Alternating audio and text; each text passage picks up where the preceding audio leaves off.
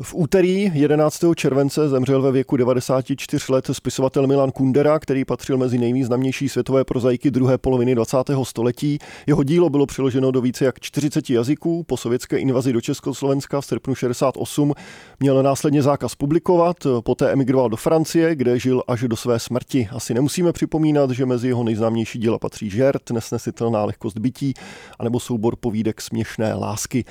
Od 80. let psal výhradně francouzsky, dlouho nepovoloval překlady svých knih do češtiny, rozhovory médiím poskytoval jen velmi výjimečně a o Milanu Kunderovi, jeho odkazu a životě a díle budu v tuhle chvíli už mluvit s bohemistkou a literární kritičkou Blankou Činátlovou, kterou vítám na Vejvu. Dobrý den. Dobrý den.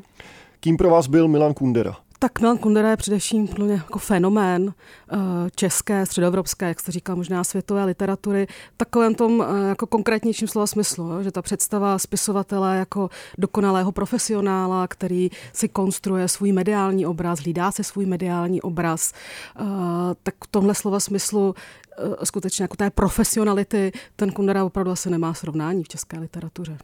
Ve svých začátcích psal budovatelskou liriku, byl také členem KSČ, celkem záhy ale své stalinistické básně zavrhnul a s komunismem následně zúčtoval romány Žert a život je jinde.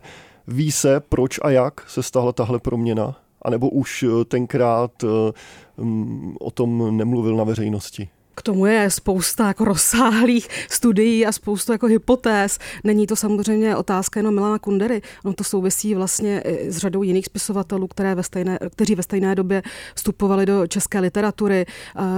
To znamená někdy těsně jako po válce, třeba Karel Šiktanc nebo František Halas, ty všichni jako po roce 45 taky psali takové jako nadšené, prosovětské, proosvoboditelské básně nebo Pavel Kohout a tak, a pak prošli jakousi jako konverzí. Uh, Milan Kundera sám používá v tomhle slova smyslu pojem lirický věk, nebo lirické okouzlení, kdy mluví o jako určitém jako optimismu, nebo jako nadšení z optimismu, které souviselo s tím, že je to ten poválečný svět, že máme před sebou vidinu nějaké jako optimistické budoucnosti, na jejímž budování se všichni aktivně mladí, že můžeme, můžeme podílet. A já si myslím, že pak prostě i vzhledem k těm Eh, že společenským kulturním událostem ten optimismus eh, a ten utopismus jako opouštěl eh, směrem k nějaké jako skepsy, pochybování a podobně. Samozřejmě je to mnohem jako složitější, ale říkám, Milan Kunera v tomhle vlastně není jako výjimečný. Mohli bychom to sledovat na osudech řady českých básníků a spisovatelů, dramatiků taky. Část života v době před emigrací ho živilo taky psaní horoskopů pod pseudonymem. O astrologii mimochodem následně napsal i esej. Eseje byly vedle románů taky důležitou součástí jeho tvorby, kterým se především v pozdějším věku věnoval a vyšly i v několika svazcích u nás v češtině. Můžete schrnout, jakým tématům se věnoval ve svých esejích? Kunderová esejistika je poměrně jako rozsáhlá eh, a možná pro některé čtenáře eh, bych řekla, je škoda, že je ve stínu těch románů, já bych možná mnohem víc obrátila pozornost právě k té esejistice. To spektrum je opravdu široké. Jsou eseje, které se věnují třeba vážné hudbě eh, Janáčkovi, ty asi nejdůležitější a nejcitovanější eseje se věnují umění románu, ději dějinám románu, kdy Kundera se snaží vlastně eh, skutečně napsat, eh, nebo napsat, představit eh, určitě jakoby rámec, v čem spočívá umění románu, jak umění románu souvisí vůbec, vůbec s nějakou ideou třeba Evropy a proč jako idea Evropy, evropanství je nesena právě jakoby v těch románech. Tak myslím, že to nejdůležitější téma je, i, se tak jmenují dva takové cykly esejí k tomu umění románu, ale věnuje se i svým oblíbeným autorům. Kavkovi, mhm. třeba Standalovi, Flaubertovi, uh, také té tradice francouzského libertánského románu uh, a podobně. Když jste zmínila toho Kavku, jaký k němu měl vztah Milan Kundera? Tak nepochybně se považoval, bych říkala, za dědice uh, Kavkova odkazu. Uh, Milan Kundera, a to je na něm teda fascinující, musím říct, byl velmi jako zdatný Eh, jako konstruktér ve smyslu, že si vychoval své čtenáře a předestřel jim určité jakoby pole Eh, autorů, významů, eh, tradice, ve kterém mají jeho dílo číst. Což souvisí i s těmi esejem, na které jste se ptal. Jo, takže jako velmi jednoduše. Pokud jakoby nabídnu určité jako dějiny románu, kde řeknu, že romány začínají třeba s Cervantesovým Donem Kichotem a, mm, a dějiny, romány jsou, dějiny románu jsou dějinami tak jakoby skepse, ironie, pochybovačnosti, uh, absurdity, smyslu pro nějakou jako ambivalenci, nejednoznačnost bytí a podobně. A teď tam stanoví takové jako klíčové milníky, takže třeba pro ten středoevropský uh, kontext, středoevropský román, jehož autorem se Kundera cítil být především, si myslím, tohohle kontextu, uh, řekne, že to je Vitol Gombrovič, Franz Kafka, Hermann Broch, Robert Muzil, no tak samozřejmě ten čtenář potom získá dojem, a myslím, že to je jako záměrný, tah od Milana Kundery, že na konci této jako tradice těch středoevropských skeptiků, dejme tomu, ironiků, ale i takových těch autorů, kteří mají smysl pro nějaké jako groteskno. Uh, takže na konci toho psaní jsem právě já, Milan Kundera. Takže stručně jakoby řečeno, Kafka je nepochybně pro něj součást nějaké středoevropské, anebo nejenom středoevropské, moderní románové tradice a on sám se velmi výrazně k tomu kafkovskému odkazu uh, hlásí a v jeho díle románovém eseistickém je, jsou četné odkazy a návraty k Franci Kafkovi. Francouzský deník Le Monde teď označil Milana Kunderu za romanopisce existence s důrazem na odpor ke slovu spisovatel. Co se Kunderovi nelíbilo na tomhle slovu? No, uh, to je poměrně jako složité, ale vyplývá to právě z toho, co Kundera považuje za umění románu. A on v, uh, v jedné z takových slavných citovaných esejí tvrdí, že uh, každý román je chytřejší než jeho autor. A v rámci takové té, toho postmoderního konceptu smrti autora hlásí, že ten jakoby, autor by měl zmizet za svým textem a to, co má k tomu čtenáři promlouvat, je výhradně text.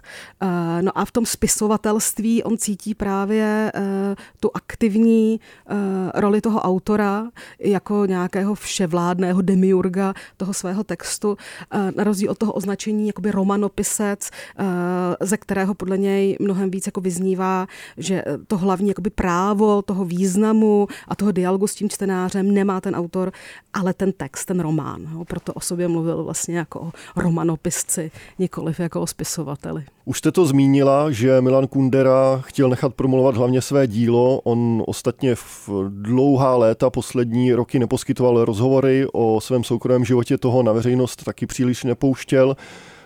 Proč se podle vás stáhl do ústraní a nechal za sebe mluvit jen to své dílo? No, můžeme spekulovat, jo, tak spekulujme, spekulujme. podložené to určitě jako nebude, ale jedna taková jako mm, nejčastější je opravdu ta jako figura smrti autora, jo, to, co známe opravdu z té postmoderní literární teorie a že, že, že to je gesto, které má vlastně mm, skutečně do praxe uvést jako tuhle tezi, eh, ale mě na tom jako fascinuje a je to jedna z těch eh, takových jako těch geniálně konstrukt konstrukčních, mytologizujících věcí, eh, které Milan Kundera dělal se svým dílem. Že na jedné straně to skutečně můžeme brát tak jako absolutní upozadění autora. Ale to absolutní upozadění autora je také absolutní vlastně zpřítomnění toho autora, protože čím více skrývá, čím víc jako demonstruje, že eh, nechce dávat rozhovory, je třeba strašně málo publikovaných fotografií Milana Kundery, což je i vidět teď u všech těch ilustračních fotek, které se eh, k těm textům dávají a těch málo fotografií, které má máme. Skoro žádné nejsou ze soukromí a ty, které jsou, tak tam vidíme především jako stylizaci ve smyslu. Tohle je jako by, takhle má vypadat spisovatel, že vidíme tvář toho zamyšleného, moudrého muže, který má melancholicky složenou hlavu v dlaních a podobně. A je to nepochybně uh, velmi jako precizně budovaný jako sebeobraz. Jo? Takže já tam vidím takovou jako dvojznačnost. Na jedné straně je to skutečně uh, to romanopisectví, ať promlouvá moje dílo, nikoliv já jako spisovatel, a na druhou stranu to je vlastně něco, co toho autora, respektive ten jeho odkaz a ten obraz do, do značné míry až tak jako sakralizuje, jo? Že, že je nedotknutelný, že on si ho jakoby chrání, že hlídá, co do toho obrazu vstupuje nebo nevstupuje uh, uh, a že, že vlastně ta nepřítomnost o to víc vlastně zbuzuje tu čtenářskou, ale třeba literárně jako kritickou, takový to jako napětí, potom kdo teda vlastně ten Milan Kundera je, co si o těch textech myslí, bude je komentovat, nebude je komentovat, takže vlastně na tu pozici toho autora upozorníte o to víc. Jo, ale uh, zajímavé je, jestli to jako zahalení nebo to, to tajemství, to, že se takhle jako skryje, Potom uh, jako střeží nějaký jako zásadní tajemství nebo skandál. Jo? Že když to srovnáte třeba, aby jsme zůstali v tom středoevropském kontextu, uh, Uh, on to, to nesouvisí jenom s tím neposkytováním rozhovoru, ale s tím, že nechtěl třeba, aby vycházely uh, neautorizované nebo vůbec vlastně české překlady jeho francouzských románů. Přetvrdil, že to buď přeloží sám, nebo jako na to dohlídne uh, a tak dál. Posluchači by si mohli třeba vybavit, že v rakouské literatuře byl jako skandálním autorem Thomas Bernhard, který zakázal publikování svých textů v rakouských nakladatelstvích ale uh, jako ve středu toho Bernhardova psaní je něco, co jako hluboce irituje, zneklidňuje, co je zpráva, která je pro to Rakousko a pro to rakouského čtenáře a pro to rakouského literární kritika strašně jako nepříjemná, zneklidňující, jako drásavá. A já bych si jako dovolila tvrdit, že nic takového vlastně uh, uprostřed toho kunderovského tajemství, jak ten autor mlčí a schovává se, vlastně jako není. Jo. No on i když se vracel do České republiky, tak to nebyly žádné státní návštěvy, nemluvil z médií, to už jsme taky zmiňovali. Na druhou stranu, jak do toho zapadá podle vás rok 2018, kdy se tehdejší český premiér Andrej Babiš se svou ženou setkal s Milanem Kunderou a jeho ženou Věrou v jejich domově v Paříži? Já bych se spíš ptala, jak to zapadá do mediálního obrazu Andreje Babiše. Já myslím, že to je příběh, který eh, je víc příběhem Andreje Babiše než Milana Kundery. Uh, v, tomhle... v tom případě můžeme pokračovat další otázkou.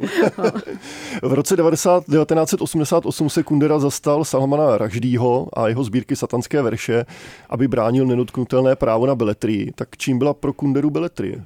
Tak nepochybně beletrie pro ní byl uh, to hlavní médium vyjádření, jak komentovat situaci člověka uh, v tom chaotickém světě, toho, těch jako dějin uh, poválečných, konfrontace uh, jedince s mocí, s ideologií, uh, on mluvil o nějaké imagilo, imagologii, jo, ten vztah jedinec versus moc, jedinec versus jako dějiny, uh, téma vzpomínání, zapomínání, to jsou témata, ke kterým se Kundera neustále jako vrací a myslím, že ta beletrie byla pro něj uh, tím jakoby jazykem, který považoval možná za jako nejistější nebo nejspolehlivější, že se k tomu může nějak vyjádřit.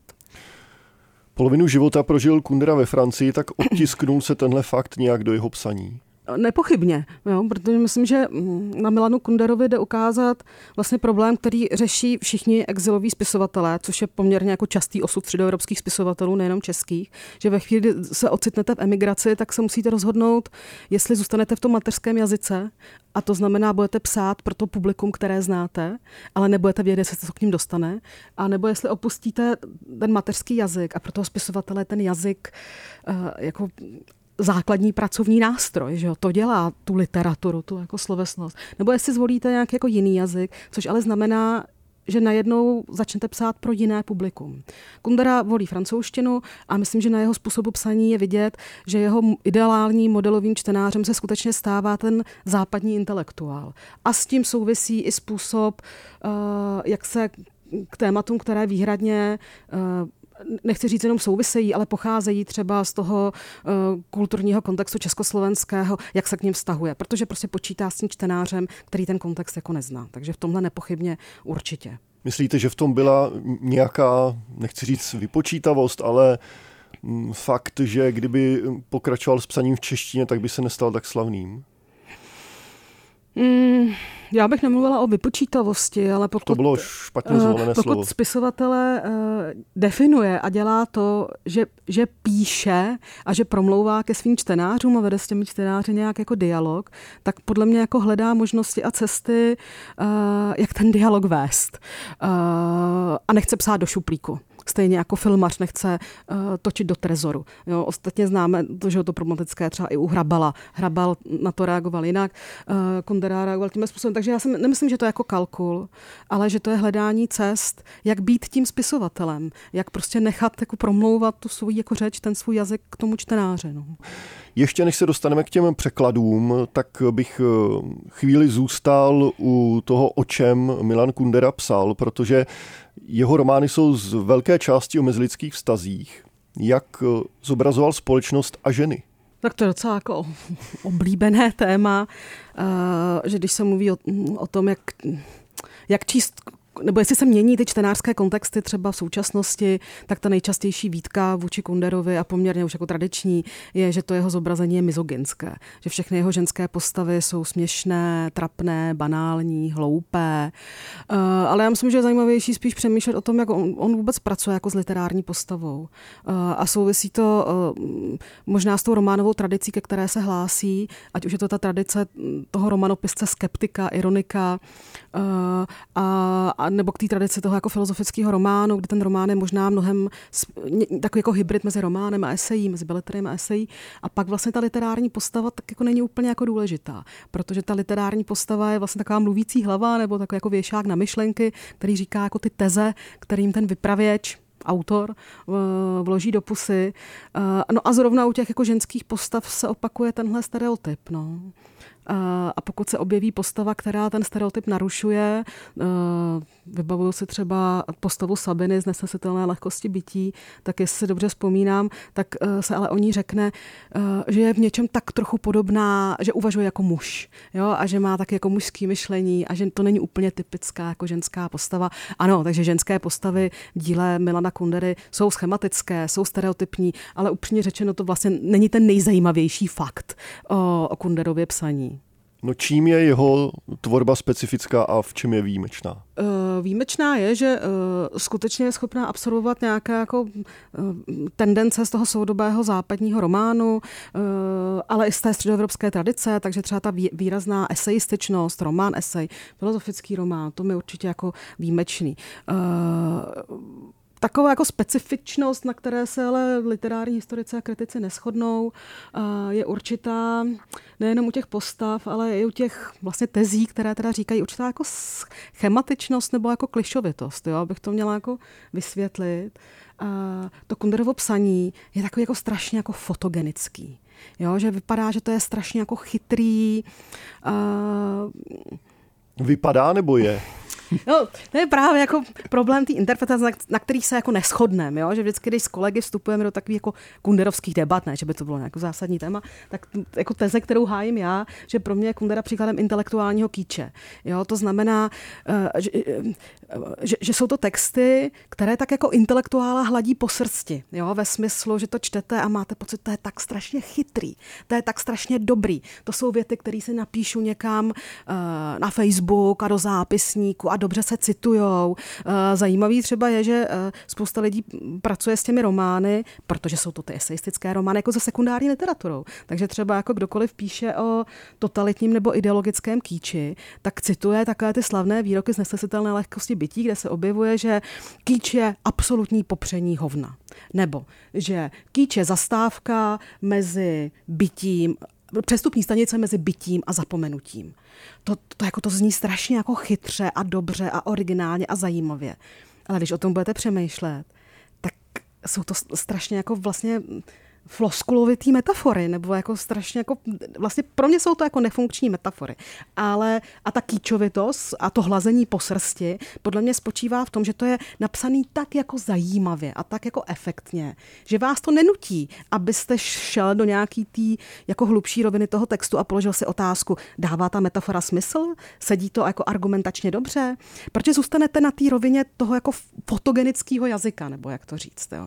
A to je teda upřímně řečeno jako pro mě ten nejvýraznější jako aspekt toho Kunderova, uh, Kunderova stylu. Ale zase zajímavé, že to sebou nese určitou jako univerzálnost. A skutečně řada čtenářů má pocit, že čtou o sobě, že jsou to texty, a to je to je, to je jako fascinující, že jsou to texty, které se jich nějak jako osobně týkají. Že ty situace, které Kundera popisuje, jsou jako jejich situace a oni se s nimi stotožňují.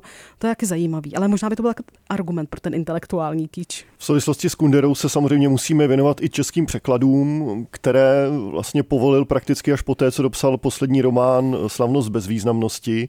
Proč si podle vás vybral pro překlad tohoto díla i některých esejů Anu Kareninovou?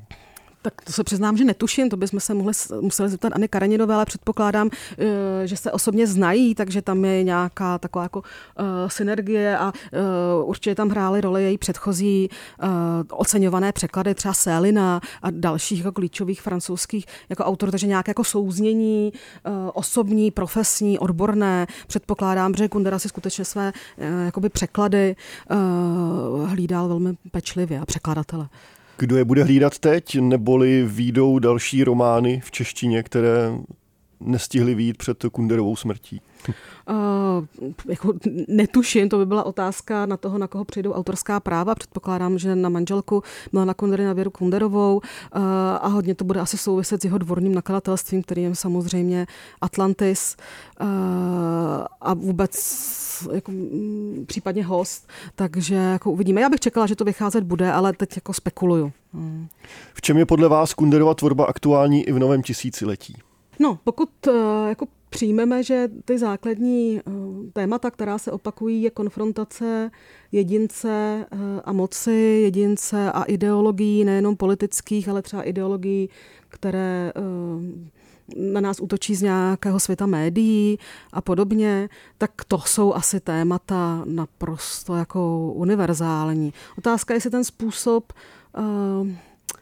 jak se vyjadřují, Jestli je pro současné třeba jako mladé čtenáře jako akceptovatelný, srozumitelný, to netuším. Jo, ale o, o, rozhodně to téma jedinec versus moc, uh, jak se utváří nebo neutváří jako identita, jestli člověk má nějak nějakou vůli a moc při konfrontaci třeba s nějakou dějiností a s dějinami, eh, téma a problém jako paměti, vzpomínání, zapomínání, jestli když je člověku ukřivděno, jestli ty křivdy jdou nějak jako odčinit, nebo jestli, ve, eh, jestli